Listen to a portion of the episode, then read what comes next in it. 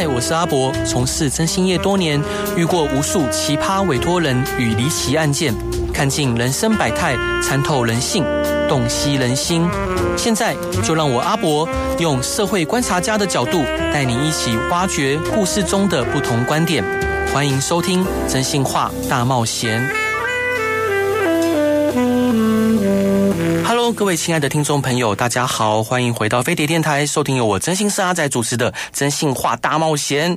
今天邀请的来宾，号称暗黑法律界的金城武的法老王，他带来这本书，书名叫做《律师也有良心，怎么了吗？》大家一定很好奇，这位在暗黑律师界打滚的律师，写了本讲律师良心的书，到底是怎么回事呢？今天让我们一起跟着他进入暗黑律师的良心世界观。热烈欢迎法老王律律师王志德律师，Hello，欢迎你。主持人好，各位听众朋友，大家好。我是法老王律师，是那想请教法老王律师啊，为什么想要创作这本书呢？这本书叫做《律师也有良心，怎么了吗？》是由时报周刊出版的。是因为这本书其实是我在职业上面的一些经验，然后就是我会记录下我在从事律师这个职业，然后有一些遇到比较特别的人事物，嗯，哦，就是让大家去看一下，说，哎，原来律师界的这个状况是这个样子。是，那我也有去挑选一些，就是。比较特殊的案例，然后我自己比较有印象的，然后我还再去带一些就法律的尝试在里面，然后让大家去读完，就是看完一本故事书之后，然后还会得到一些法律的尝试，然后可以让大家就是哎，有时候会心一笑啊，有时候跟着书里面的这个人物哈有一些感受，那又可以得到一些法律的知识，这样子。是我我看这本书的时候，印象非常深刻，就是里面有提到呃，有一些可能律师在实习阶段受到的压榨跟压迫，就是你。写的入木三分，是有类似的经历吗？呃，其实很，因为。目前来说，哈，就是律师的这个考上律师执照，哈，这个律师考试之后，我们会先经过律师的这个上课，哈，受训，然后啊，会经过这个五个月的实习期间。嗯，那基本上，因为这个受训在担任这个实习律师的期间哦，对事务所的这个贡献真的也没办法太大，因为没经验嘛，对，所以产力也不高，然后但是又一定得去做，哈，学习经验，所以基本上在事务所里面，大概这个实习律师的这个地位就是在。最低等的，这样类似这个食物店里面的浮游生物这样子，就是路边的路路人经过都可以踩你两下这样子。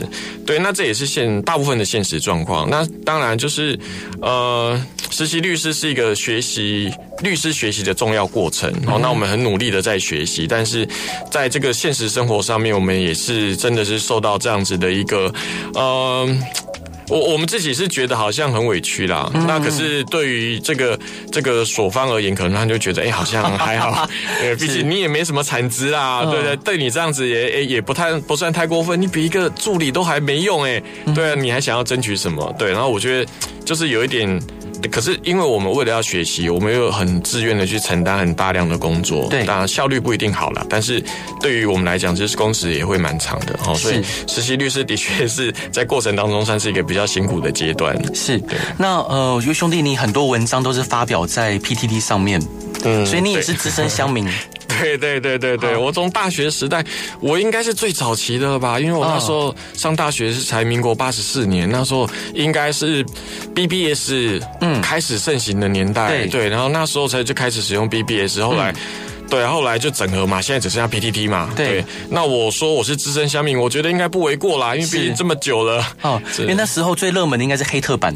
啊，黑特版对，那黑特版还是比较后来。其实一开始大家在 PTT 上面，在 BBS 上面，大家比较多的就是在发表一些可能个版的发展啊，哦，个人版、个人版的发展，或者是这些主要是在上面聊天，因为他当时那个对于大家来讲是很新鲜的东西啊，所以原来可以在线上去聊天这样子，然后那时候也会去聊天室里面聊天啊，不会像不会像后来现在各种什么聊天室，对，蓬勃发展，那时候就是只有文字。哦，对。对。对对对，所以在当时其实，呃，都其实大概 BBS 发展的大小事件大概都有都有参与到啦，是都有参与到。突然有点想丢水球了，好怀念的名字啊！是，现在都没有人在在丢水球了。哦，是。好，那想请教呃，就是法老王律师，就是您是从 PTT 论坛中先写了一篇有关于卡债的文章，开启文字工作人生的。那关于卡债，你也曾经呃，就是好像常常帮债务人跟银行打交道，可以请法老王律师聊一下，你有遇过什么样特殊的状况吗？然后，如果我们是债务人，在跟银行协商的时候要注意些什么？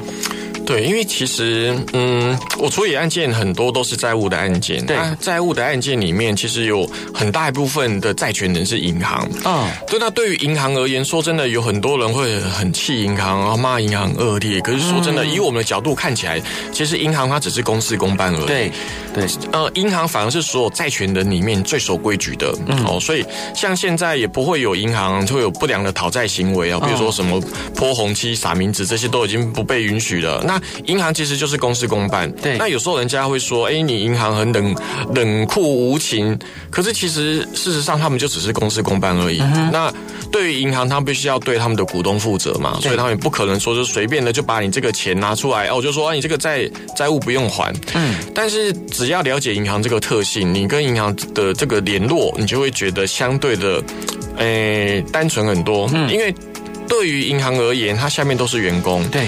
除了少部分的员工，他们是会以催收回来的这个债权金额当做是他们这个奖金的计计算基础以外，嗯、其实大部分银行的员工就是公事公办，对，所以你对这些行员也不用有太多的情绪，因为对他们来讲，这个不是他们的权限，他们也没办法做。是。对，所以在跟银行在协商的过程哦，如果是属于个别协商，就一家银行对，就是你单独针对这家银行去跟他做协商债务的时候，嗯、其实是比较。有比较有比较多的空间。如果说你是有一些特殊情形，譬如说你是中低收入户，或者是你是特殊境遇的家庭，譬如说你是单亲要抚养小孩，或者是你是有重大伤病，很难找到正常的工作，这种其实银行常常会愿意给你额外的这个优惠减免。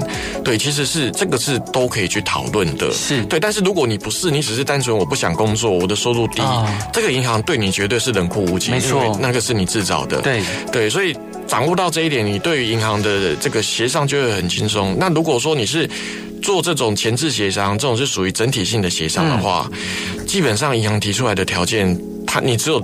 答应跟不答应啊，是，就是你没有什么说，那可不可以少一点啊？可不可以再多起一点？基本上很难很难。是，对，所以掌握到这些，大概跟银行沟通没有什么太大的问题。对，反而是一般的，譬如说资产管理公司或者是民间债权人，嗯，这种在沟通反而是比较具有高度复杂性跟技术性的。嘿，那像有的。地下像有些地下钱庄，那他们其实前期他们利息都已经拿到很够本的，对，没错。那有时候他们可能就愿意给比较多的空间，嗯，嗯，但是有的他们反而很硬，嗯，对。那像譬如说有一些是银行设立的资产管理公司，对，通常啊，通常这种都会比较硬，他们比较没什么空间，嗯，嗯，对，你本金一定要还啊，那利息多少可能还是。如果真的有困难，他可以少收一点，但是本金基本上没办法减免。是对，那但是如果是其他的这个资产管理公司，或许比较有机会。嗯哼，对，其实掌握到这些诀窍，会会让你的心情比较不会那么浮动啊。有的就会因为这种跟债权人协商不顺利，然后就会很生气的来来来跟我们反映，其实是比较没有必要啦。对，比较没有必要。呃，其实在我们征信社有一项服务叫夜桃屋，夜桃屋呢就是协助当事人，其实是源自日本的一个名词。有些当事人他可能被仇家追杀，或者是呃最常见是被逼债，逼债，对对，可能被民间逼债，然后逼得受不了，然后请我们先暂时把他保护起来，哦，让大家可以重新开始生活。另外一方面，我们可能就跟律师呃配合，去跟民间的这些债务呃债权人去协商。那如果是像这样的案件，有没有让你印象很深刻的跟呃民间债权人协商的例子？因为他们可能已经涉犯了重利罪，或者是其他不法的手段。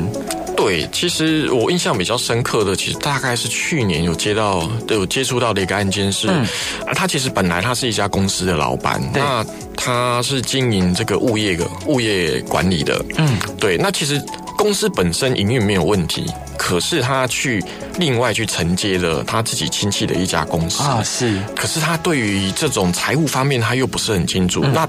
后来他才发现说这一家的财务很有状况，对，然后变成他必须要从原本的公司去投入大量的金钱过去，导致连最后这家公司也保不住，因为他为了要周转。跑去一样嘛，一样的故事。对，为了周转，跑去借高利贷，嗯、然后从银行借到高利贷，对，然后借到地下钱庄，对，然后。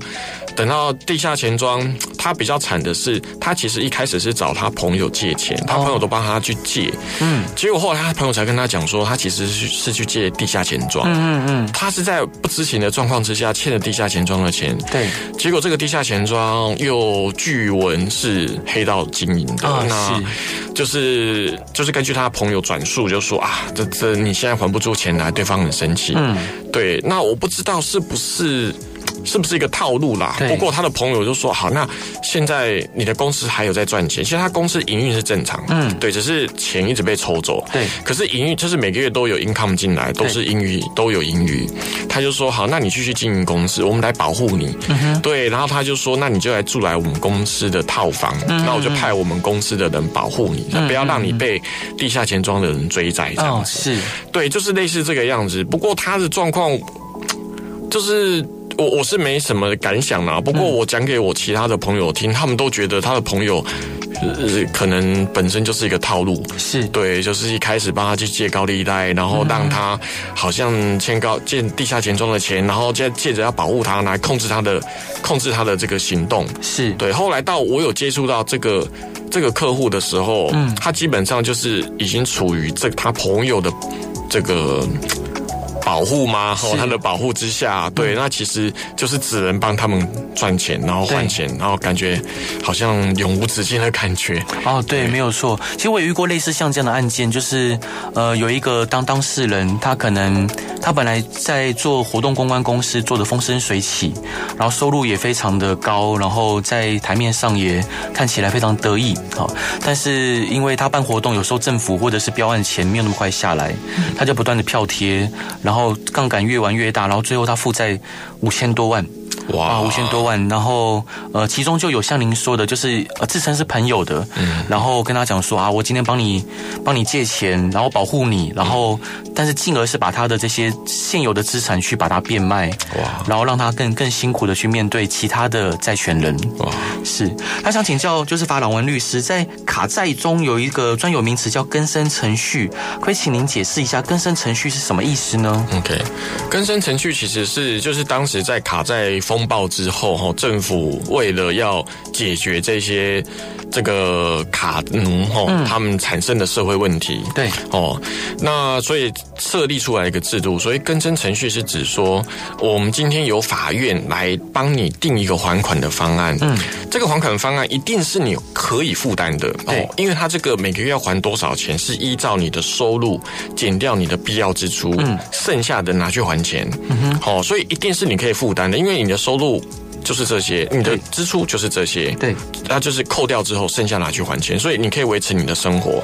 不过这是最低限度的生活啊，就是你一定不会让你过太好啦，哦，但就是会辛苦，但是他会给你一个期限，就是六年，你只要还六年，这六年当中你都按规按这个更生方案去还。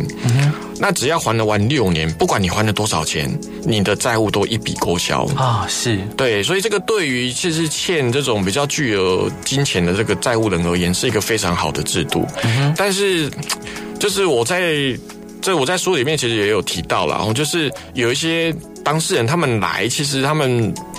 他们不是那么积极啊，嗯，对，他们会觉得说，哎，好麻烦哦，因为其实我们就要想，政府递这个制度给你，肯定不是会让你轻轻松松会通过的。对，如果是这样子，所有的人都去借钱，哦，然后都不用还那么多钱，这样银行大概都倒光了啦。对，所以它一定是一个复杂的一个审理的程序。对，那这个复杂的程序大概就是会筛，会把一些哦不是真心想要处理债务的人筛选掉。嗯，对，那。像像这种筛选掉之后，剩下的才是哎，真的我很想要处理我的债务，我想要重新有一次机会，那我们就给你这次机会。是对，所以像这种案件，它是一个比较冗长哦。就以以我目前处理的速度来说，从申请前置协商一直到更生结束，嗯，呃，平均大概是一年到一年半。嗯哼，对，那最快最快我处理的是十一个月。哇哦，对，那最。当我听闻同道啦，就是其他律师办理，然后就最快曾经有到十个多月的，是，但这个也是极少数的案子，大概都通常都是要一年多啦。嗯，那这是一个很冗长的程序，没错。对，那这样子的程序，我个人是觉得合理的。然后他法官也需要经过比较严格的去审查，你是不是真的适合更生哦。那经过这个筛选之后，基本上你能够走完程序，大概十之八九。都能够再有第二次的机会，是对对，还是要提醒各位听众朋友谨慎理财，信用至上。那伙伴，这一段你想分享给大家的歌是什么歌呢？哦，这一段哦，我想跟大家分享的是，呃，法老所唱的《会魔法的老人》。为什么想分享这首歌？因为这首歌哦，其实是在讲说，当我们在需要帮助的时候，我们会希望有一个会魔法的老人来帮助我们。哦、可以是年轻人吗？呃，也可以是年轻人，okay. 对，好像会魔法，感觉叫巫师要年纪要大一点，是是是，当然也可以可以年轻点，嗯，对。可是重点就是他，我们都会在我们需要帮忙的时候，我们会希望有一个人他出现来帮助你，他有一个超凡的能力，刚好是你需要能力来帮助你，对对。可是，在当我们自己有能力之后，我就会希望大家是不是也可以成为那个会魔法的老人？嗯哼，对，是不是？当我们有能力的时候，我们也可以去帮助那一些可能跟我们当初一样需要帮助的人。嗯，如果我们可以这样子把我们这些，呃，这种情绪、这种爱这样传递下去，那我们的社会就可以越来越好。好，我们一起来听这首歌吧。Hello，各位亲爱的听众朋友，大家晚上好，欢迎回到飞碟电台，收听由我真心是阿仔主持的《真心话大冒险》。今天邀请到的来宾是专业尽责、感情丰富，然后又非常爱女儿的王志德法老王律师。Hello，欢迎您。主持人好，各各位听众朋友，大家好，我们回来了。所以，所以兄弟，我想请教，因为我们刚刚只有闲聊，就聊到可爱的女儿，因为我有女儿。哇，这生女儿就是加分，这样啊，是真的，整个人生变得不一样，对，有了寄托，有了目标。是啊，是啊。所以您觉得我们如可以如何透过就是法律或者是这个律师这个职业，让这个社会变得更好？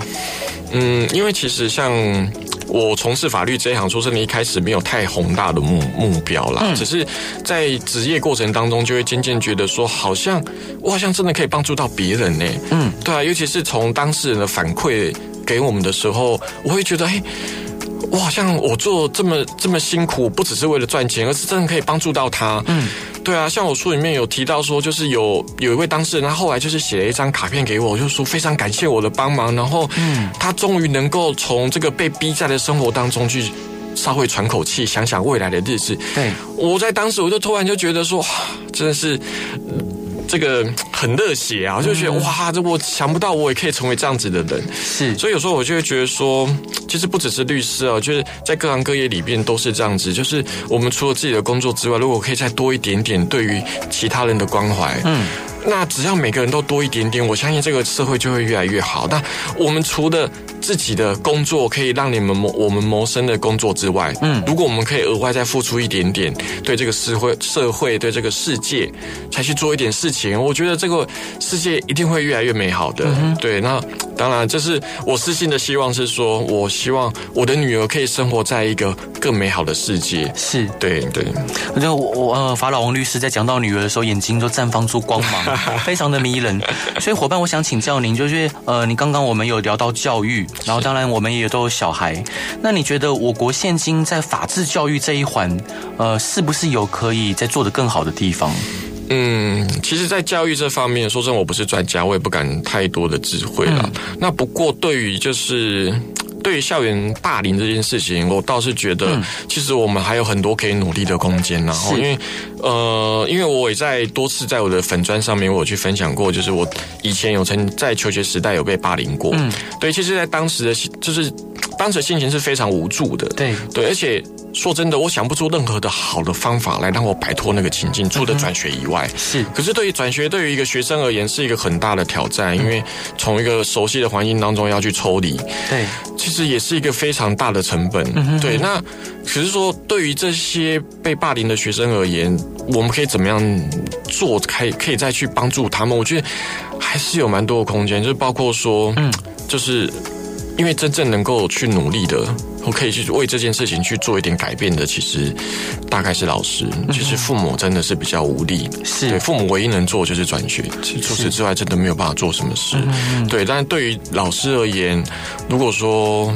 对啊，就是如果能够有些制度，嗯，去让老师能够更有有更多的时间可以去关心这一些学生，我觉得很多霸凌情形是可以被避免的。嗯、可是以现在的教育制度来讲，好像就是老师在应付课堂的事情之外，好像比较没有余力去、嗯、去再去多关心这些同这些学生。是，对，我觉得这个是蛮可惜的。如果可以再让老师的 loading 可以再少一点，我觉得应该会更有帮助。是对，那想请教法龙律师，就台湾的车祸发生率啊，一直居高不下，然后很多法律上的诉讼呢，也跟车祸有关。那当然，这个车祸发生常常伴随着维修赔偿。那现在法院判赔车子的维修费时，常常把折旧算在里面。可以请法老王律师跟大家解释一下这部分怎么计算的吗？是，其实，在早期的时候，哈，法院比较没有在算折旧这件事情，然后大概就是维，就是你维修费多少，大概就赔多少。可是后来渐渐有这个观念之后，就是因为你这些零件其实都已经用过了，都已经旧了，那我赔应该也是赔你旧的零件，不是赔新的零件。对对，那那个法司法院他们就就哎，其实应该是这个行政院内政部，它有个这个折旧表哦，就是你这比如说你这个机车动产，它大概是三年到五年就已经摊提到你这台车的车。这个价值大概只剩下不到两成，嗯，哦不到百分之二十。有不同的计算方式，会有更低的，可能只有一成多。是对。那相对的，如果说你这台车去维修的时候，那这一些。折旧的金额都会被扣掉，嗯，好，但是这边折旧要特别讲一下，它折旧的部分只有零件的费用，是。那，因为我们一般维修车子，它会有分工资跟零件的费用，嗯、那工资是不会折旧的，对，只有零件的部分会折旧，嗯，哦，可是零件折旧的这个层数哦，会超乎大家想象，就像我刚刚讲的，你这个超过三到五年，基本上你这台车的价值就只剩下不到两成，嗯，对你这个零件价值大概也就只会赔两成，对。对，所以常常你去维修，维修个几几十万，那你可能拿回来大概只有一二十万，甚至更少。是，对对对。那想再请教王律师，就是呃，过失伤害在车祸的诉讼中日常听到的名词，那有时候明明错的是对方，但因为对方伤的比较重，我们就可能要赔比较多钱。这怎么样的情况？然后可以请呃法龙律师跟观听众朋友解释一下吗？其实这样就是在。呃，我们在发生车祸的时候，哈，嗯，大大概百分之八十以上情形是双方都有过失。对，那我们可能很多听众朋友都晓得，就是如果说双方都有过失的时候，会有一个过失比例的问题。对，比如说发生车祸之后，我损失了十万，嗯哼，你损失了五万，对，但是过失。我过失，你有过失，那我们过失如果说比重是一样的话，我们就变成要一人赔一半。嗯，也就是我我损失的十万，你要赔我五万。嗯哼，那你损失的五万，我要赔你两万五。对，哦，然后再交互去这个折抵之后，变成我还可以跟你，我只能再跟你要两万五。嗯哼，哦，可是我原本损失的是十万。对对，那那有时候是哎，明明是。我过失比较少，因为他们会过失有分主要原因、次要原因，哦，那会有一个比例，哦，那譬如说我有时候是我的比例我只有三分之一啊，那你是三分之二，对，可是你的损失比较大，比如说你的光车子你是超跑，你光修车就修了五十万，是啊，我是那个小机车哦，就我修车好两万块了不起了，嗯，对，那虽然说我这两万块你要赔我。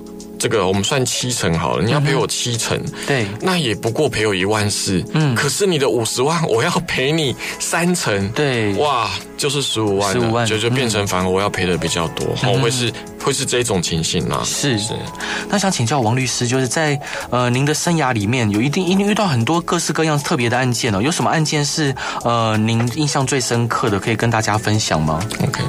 诶，呃，我在书里面也有提到哈，就是我之前有接触到一个案件是，呃，这个夫妻离婚呐，哦，夫妻离婚的时候，然后原本以为只是要打离婚官司，嗯、后来却发现两个人其实都愿意离婚，对，所以离婚早早就处理掉了，然后两个都同意离婚，就反而是小孩子在争夺的时候衍生出很多的诉讼，对，好，因为两边都想要小孩，嗯哼，哦，可是。呃，我是爸爸这一边哦，嗯、那妈妈那一边她想要小孩，其实感觉起来其实不是真的希望。就是真的非常希望小孩陪他在身边，反而是想要拿来作为折磨爸爸的一个手段。嗯，就说我把小孩抢到我身边，那爸爸没抢到，然后爸爸可能就会觉得难过，这样子就感觉有这种意味。然后由此开始展开，就是对方就是妈妈的部分就开始无所不用其极，包括说他去。学校本来这个小孩子是跟着爸爸哦，因为主要是阿妈在带，他就跑去学校把小孩子抱走，不让他去上学，然后也不让爸爸这边去接触。对，哦，然后再来就是这个小孩子要做什么早疗，然后他也就是故意去更改这个早疗的医院，也不让这个爸爸能够找得到。嗯，然后再来是。故意去让这个爸爸这边收不到法院寄来的信，因为爸爸地址还没有改，太坏了。对，然后故意就不让他收不到信，哦，然后最后更可怕的是，他还跑去警局诬告说爸爸性侵女儿。嗯嗯，对，那为什么我可以很大胆的说他是诬告？因为。后来证实，就是包括因为小孩子还很小，小孩大概才四五岁左右，他就是诱导小孩子去讲去讲一些不利于爸爸的话，是对。那可是因为说真的，四五岁的小孩。他们说谎是很容易被拆穿的啦，对对，因为他们其实是傻傻的这样子，就很容易被拆穿。包括这个去验伤也没有验出任何的痕迹，然后包括这个小孩子的说法反反复复，连妈妈的说法也是反反复复啊。然后更主要的是，这个妈妈叫小孩子的说法是说，在这个帮他洗帮小孩洗澡的时候。对，就是有有性侵他这样子，嗯、可是后来却发现洗澡都是由阿妈在负责洗的，哦、是爸爸根本没有帮他洗澡。对，对，所以就是完全就是一个诬告的行为。然后就是此外，他还不停的在，就是会各式各样去申请家暴令啊，然后去告他伤害啦，去告他骚扰啦，然后。什么可以告的，他全部都去告，甚至还跟，就因为我们这种小孩抚养权的案件哦，都法院都会派家调官去做家庭访问，嗯嗯，然后会去做调查，对，那他还在家调官面前就是编了很多谎言啊，然后然后后来结果被家调官拆穿，对，就是家调官甚至在这个这个调查的这个这个报告书里面，甚至还直接去指责说他。挪用小孩子的这个这个钱，哦的这个专有财产，对。对，那个案件我印象非常深，就是就觉得夫夫妻你们要离婚没有问题，对，那可是你们不要去影响到小孩，可是他这样就是很明显，一下子又是不让小孩上学，又是不让小孩去做早疗，然后又叫小孩子去诬告爸爸，这个对小孩子心里面会造成多大的负面影响？对啊，可是这种案件说真的也不。呃，也不是没有发生过，是对，其实甚至我听到很多同道还有更夸张的情境，哦、是对。可是这件一让我印象非常深刻，是他们就很像这样。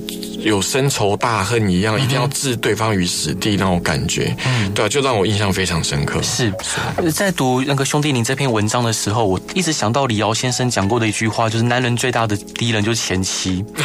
对，是。那呃，回到这件诉讼本身，就类似像这样的案件，就是有些我们现在当事人会抱怨，就是以前我们常会把友善父母或善意父母原则挂在嘴边，对。但是近期的判决，我们会越来越发现，好像并不是这么一回事，就是有些对照。他可能已经违反了友善父母原则，但是因为孩子现在在他那边，他可以用各式各样的方式去说服法官，呃，去说，哎，这个孩子现在目前习惯这个环境啊，不要让再换环境，或者是呃，就说可能引导孩子说出不利于爸爸的话，或不利于对照的话，或我们当事人的话。对，那这样情况在你的这个呃近期的职业生涯有遇到，会有发现这样的状况吗？是，这个一直。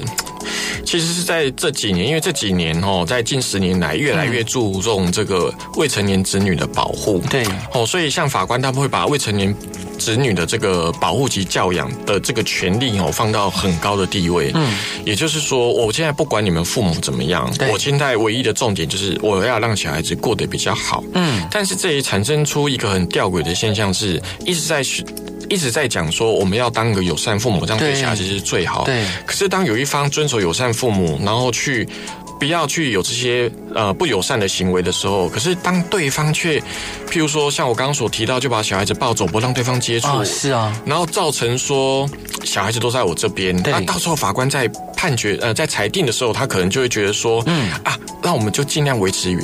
维持现状，啊，对。对，他虽然说他取就是小孩子在到他手上的这个过程好像不是不是很恰当，嗯，但是因为小孩子现在在手上，那我不管了，嗯，我不管其他原则了，反正小孩子在他手上，我为了小孩子最好，我就让他继续待在他那里，嗯嗯，这个其实是会衍生出一个更可怕的结果，是大家会开始去抢小孩，嗯，就会用这种方式去抢小孩，对小孩子反而是更不好一个行为，是。对，可是这个在。至少到我接触到的几个案件里面，其实法官似乎是有这样倾向。对，那因为我本身还有去参加一些家事家事律师的一些群组，其实像有一些。案件哦，比较争议型的案件出来，所以我们群组里面都会讨论。然后，其实我们对于这种现象，我们是感到非常忧心的。是，没错。对，因为其实法官他们这样的行为，等于是助长不友善的行为。嗯嗯。对，那我这是当然了，我我可以理解说他是为了让小孩子的利益，可是这个感觉是一个。呃，饮鸩止渴的行为，没错，对，他就变成是我好，我现在就顾好我现在这些案件的孩子，可是那以后案件的孩子怎么办？对，因为会有越来越多的父母为了想要争夺小孩，他就用这种方式，是，我会感觉其实不是很好啦，我会觉得非常的忧心。嗯，其实，在会提到反复提到这个问题，是因为呃，前两年一个非常社会知名的案件，其中一遭当事人就希望我们帮他把小孩子。抢回来，偷回来，然后让他偷渡到第三国，然后再回到他的母国，这样是，是就为了为了就是为了要做成这一个维持现状的一个优优势的情境。哎，一方面对台湾的那个司法判决，他有点没有信心。对，好，伙伴，这段你想分享给大家的歌是什么歌？哦，我想分享大家一样是法老的，然后他的歌名是 Go Face。嗯，对，那这首歌其实是。在描述一个呃到大都市发展的一个青年的一个窘困的情境，是对。他会选这首歌，其实也是呼应我书里面哦。我书里面有提到蛮多，就是有关于卡奴的这些现象。那其实对于他们而言，啊、呃，这些阶段就是他们一个非常穷困潦倒的阶段。嗯，但是我也想用这首歌来鼓励大家，就是这些都只是暂时的，等到这一切过去之后。我们还是会有另外一段人生，那当所以大家在面对这些困境的时候，就千万不要放弃希望，是一切都会有希望的。好，我们一起来听这首歌吧。Hello，各位亲爱的听众朋友，大家晚上好，欢迎回到飞碟电台，收听由我真心沙仔主持的《真心话大冒险》。今天邀请到的来宾是暗黑律师界的一道曙光，王志德律师，法老王律师。Hello，欢迎你。主持人好，各位听众朋友，大家好。非常请教法老王律师啊，就是呃，当律师一定常常承受着巨大的压力，那您平常是如何协调工作跟身心状态的平衡呢？对，其实也。我会从案件当中去寻找比较就是有成就感的点哦，比如说我从这个案件可以学习到什么东西哦。那除了工作之外，我也真的就会比较。就是会维持一定的运动量啊，像我会去跑步什么的，是，那就是会借由这个运动哦来发泄一下这个不满的情绪。可是说真的，有时候还是遇到一些比较让人沮丧的案件哦，还是会还是多少会有一些啦。对，所以还是会通过一些其他的呃正常的休闲活动哈，然后譬如说去看看自己小孩子小时候的影片照片。不能看现在吗？看现在因为是国中的，有时候被气死了。是。好，那那想请教王律师，就是因为我们都身为父亲，那就是有女儿的时候，都有时候会担心，因为毕竟社会有时候很黑暗。是啊，是。那你要你会如何保护你的孩子？啊，其实很难呢。我我觉得，就是父母担心，永远担心不完。对对，像像他在国小的时候，我甚至会觉得说，我我希望。他不要受到学校老师或者是同学的一些特殊的对待。嗯，对，我甚至还会会主动去参加家长会。嗯，然后后来还不小心去当了会长。哇哦，对，就是要捐很多钱，也没有了。小学校比较 比较还好。对啊，那就是会让，就是会。会让很多老师吼，就是会跟很多老师往来嘛。老师哎，后来就因为小学校啦，那其实老师大部分老师都认得我女儿这样子，就觉得哎，这样子好像会比较能够确保说，哎，那是在在学校里面至少是一个安全的环境。嗯嗯，对啊。那除此之外，我会觉得说，那可能要训练他啦，训练他怎么样去面对这些呃挫折或者是坏人之类的，对啊，自己。因为我不可能一辈子陪在他身边呢。对对啊，虽然说只要他有需要，我们就算在坟墓里面也会站起来为他打倒敌人。是，对。可是他还可能还不会召唤术嘛？哈，那是就要练一下。对，就要练一下哈。那也不一定学得会这样子，所以还是要训练他，就是能够去面对这个社会上的环境。嗯对。那因为我自己女儿可能是本身个性是稍微比较慢熟一点啊，是对这方面我就会又会更比较鼓励她啦，比较鼓励她去可能会能够。哦，去熟悉这些人际的往来，然后跟一些处理紧急状况的一些处理方式，这样子。嗯，对。那呃，律师常常在金钱的利益跟个人道德观念的天平游走。那王律师是如何权衡这些关系的？然后这两个是否有矛盾冲突过？呃，因为说真的，律师这一行哦，对，很难免啊，很难免会遇到说当事人的一些行为是违背你的价值观的，嗯、这个是无可避免的。我说真的，如果你你你想要完全按照自己的价值观来接案件，你会饿死。是，所以你一定会接到。你的当事人行为是你看不惯的，嗯嗯嗯。那我觉得一方面是我们需要去抽出抽离啦。那抽离的意思是说，我们要去想的，我们律师，我们律师的天职就是协助当事人争取他争取他应该有的利益。对，这个是我们应该做的。就算他是一个坏蛋，就算他是一个死刑哦，他犯了这个罪无可赦的这个犯罪，他还是有能够得到律师辩护的权利。嗯哼，对，这个其实是我们律师存在的意义啦。哦，那。呃，除了这方面以外，那说真的，我觉得要能够完全做到这一点的律师也不容易啦。是，对。那当然有时候会因为，哎，就是说真的啊，有时候接这种案件的律师费也常常会比较高啊。是，对啊，因为毕竟其实带给律师的这个不适感更更强烈，要收多一点。对，要收多一点哦，就是让律师有这个精神慰抚的作用，这样子。对，所以有时候也会。就是像我以前，我有一个前辈啊，嗯，就是我询问他说，那如果说你真的有一个案件，你就是觉得这个人就是个坏蛋，那你你怎么办？他就说，呃，就把你的这个收费。嗯，调高啊，是 调高两倍三倍，嗯，对。那如果说对方还真的愿意支付的话，那你就当做是在做善事好了，你、嗯、再把这个钱拿去做公益，是 对。那至少就是对这个社会还有点帮助啦。嗯、对，有时候换个方面想啊，这样子好像也不错啦，就是赚到更多的钱，让我可以有更多的时间可以去做一些我觉得对社会比较有意义的事情。好、嗯、像有时候我就会参加一些环环境运动啊，或者是参加一些这学生教育的运动，那我觉得哎、欸，好像。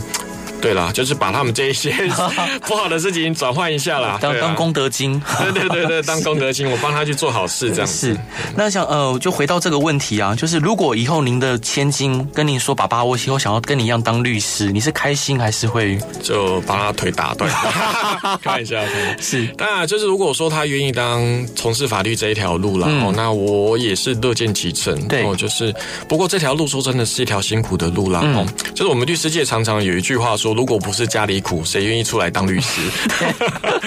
因为大家都看到我们律师好像很光鲜亮丽，好像哎，这是传统以来三师哎，算很多。可是其实大家忽略掉一点，就是我们的工时非常长，而且我们收入说真的。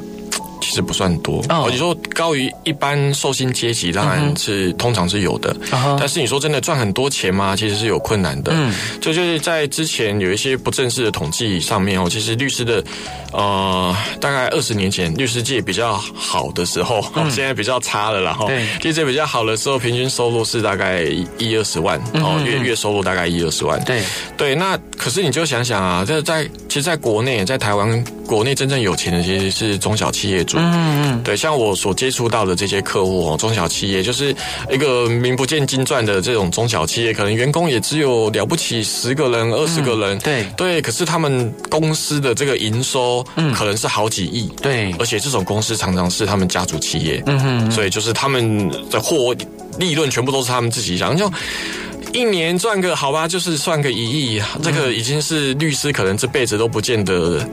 能够赚到的钱，对，没错，啊，所以这是一条辛苦的路，而且收获不见得多，但是如果他愿意从事的话，那我。我当然我会尽量帮助他啦，而且我会希望他可以从这个工作里面找到自己的乐趣啦，而不是单纯只是工作。嗯。那想再请教法龙律师，您在书中也教导大家要如何选择适合自己的律师，那可以请您大概说一下要如何选择适合自己的律师吗？是，其实第一点，呃，选择律师第一个最重要的一点是你一定要信任他，信任，所以千万不要选一个你觉得他好像不值得你信任的哈，不值得信任有几个方向。啊，第一个是他的能力不值得你信任。对，好，如果你觉得，诶，这个律师虽然能力普普，可是还蛮便宜的，那我就找他。那千万不要，我觉得我奉劝你就自己弄就好了，你把这个钱省下来。哦，嗯，如果你自己都怀疑这个律师的能力了，那说真的，他对表现大概也不会太好。嗯，好，那第二个是他是不是一个值得信任的律师？对，就是说他是不是可以真的为你的利益着想？嗯，这个是一个非常重要的一一个点。然后就是因为如果说你觉得你的律师。啊、呃，不是真心为你在争取你的利益的话，嗯、那说真的，你给他的资讯就不见得会完整。没错，其实这个会影响到律师，嗯、律师也会感受到你对他的不信任，嗯、他也很难全心全意的为你的案件去做努力。没错，哦，他会非常，是会非常困难，因为呃，律，我想所有律师或多或少都有经历过这种这种当事人，哦、嗯，就是当事人可能不是很信任你。对，说真的，我我觉得，即使我真的很花很多时间去帮他处理案件，嗯，但是说真的，我也。常常会遇到，譬如说，哎，其实我再多做一点我分外的事情，可能可以让这个案子可以更更好。嗯，我就会怀疑，我就会犹豫说，这个当事人这种不信任我，那如果我再多做这一点，他会不会又怀疑说我是想要去对他不利益，或者是对他去讹诈他的钱什么的？我们就会很犹豫，那我们就会用最保守的，就有点像医师啊，他就用这种很防卫性治疗。对，没错。对，那我们。律师也会啊，我们用防卫性的这个处理诉讼的策略啊，那是其实对当事人都不见得是最好的方式。那因为其实对当事人而言，因为很多当事人都觉得说我就是要打官司打到底，可是常常对他们而言，最好的结果不是打到底，对哦，常常是用和解的方式可能会更好。是对，可是当我们提出和解、提出和解方案的时候，他可能当事人就对我们不够信任，可能就觉得哎。这个律师是不是嫌打官司麻烦啊？对啊，所以才一直叫我和解啊，他一直叫我退让哎。嗯，对啊，这个律师是都没有真真心在为我想。哦，是。可是如果你认定这个律师是真心在帮你，你去信任他的判断，那其实我觉得这个是相得益彰的啦。哦，就是当事人跟律师之间这个是很重要的。那除了信任之外，我觉得当然很重要就一个就是专业啦。专业哦，对，就专业。那当然就是你不见得。呃，能够找到就是有处理过这种案件的律师，嗯，但是一个好的律师，即使面对自己没有处理过的案件，嗯，他也能够花很多时间的去做案例的研读，对，没错。那其实这个对案件都是非常有帮助的，嗯嗯。哦，那这个也是律师专业的展现呐。哦，那。基本上，当然啦。第三个就是你要能够找到能够你能够负担得起律师费的律师啊。真的，真的，真的是。是那呃，就有一个这个这一题的衍生啊，就是我们一般的民众或者是可能当事人，他不见得知道说这个律师是不是在这个领域专业，也不知道他会不会值得信任或者上心对这个案件，他要如何去判断？因为这个是几乎当然可能有像频率网这样的网站，但是我觉得也是有时候会有点偏颇。是对，那怎么办？其实频率网，我没记错的话，我几、我一两年前去看他的资料，好像都已经停更了，对，他也没有再更新了。那其实一来哦，在司法院的网站可以查询得到律师的判就处理过的案件，哦、嗯，这是一个。那再来是，你也可以从 Google 上面也可以搜寻得到，哦，就一些律师他们会有发表一些文章评论什么的，哦、嗯。那如果能够针对这些议题去发表评论的，说真的，通常是对这方面是比较有经验的律师，哦，不然他所发表的评论大概下面会被攻击的乱七八糟。是对。那像那除此之外，其实也可以去看他的这个，就是你可以试着去先去跟他做咨询。哦，那。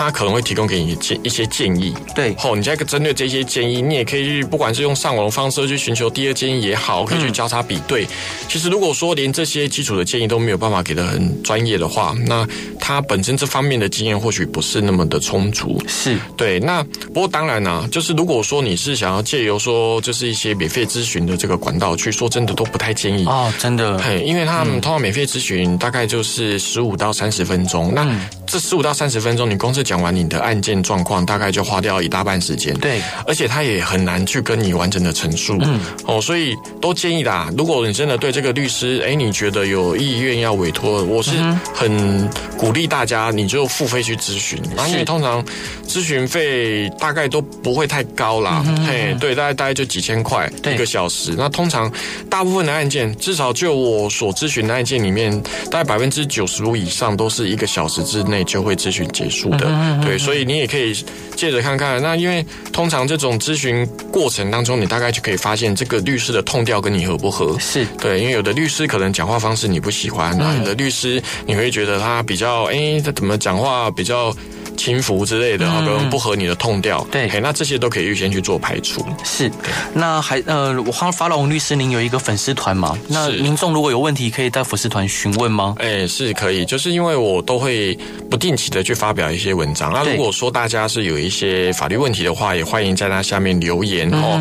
因为留言的话，你有你有问题，大家可能有其他人也有类似的问题，对，嘿，那这样子我才不会频繁的在回复 都是同样的问题啦。是，嘿，那我也也也很。嗯，欢迎大家可以到我那边去留言，然后去发表一下，嗯、因为我也有时候也会针对时事发表一些看法，哈。那你们欢迎大家去做一些这个发、嗯、这个留言，哈，然后可以让我做一些回应，这样子。是，那怎么找到您呢？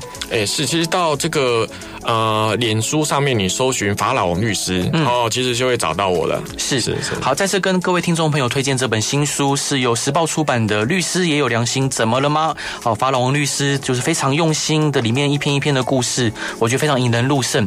最后，你想分享给大家的歌是什么歌呢？我最后想分享给大家的是啊，瘦子他的《Don't Worry About Me》。哇哦，对，那这一首歌，哎。也是我最近才听到的啦，就是他的歌的内容让我非常的动心。他那意思就是，其实大意就是说，你不要担心我，关心你自己。然后他里面有一句歌词的意思是说，就是有时候你就是别人遇到的困难的解药。对，对我们常常对于你自己可能。不是一件大事，但是对于别人可能是一件意义非凡的事情。嗯、那或许我们都可以成为别人的那个解药。嗯、对的，那这首歌想要送给大家。好，我们先来听首歌吧。也希望大家喜欢今天的广播内容。也谢谢法龙律师来节目上玩，谢谢你，谢谢，谢谢，谢谢。好，大家晚安，拜拜，拜。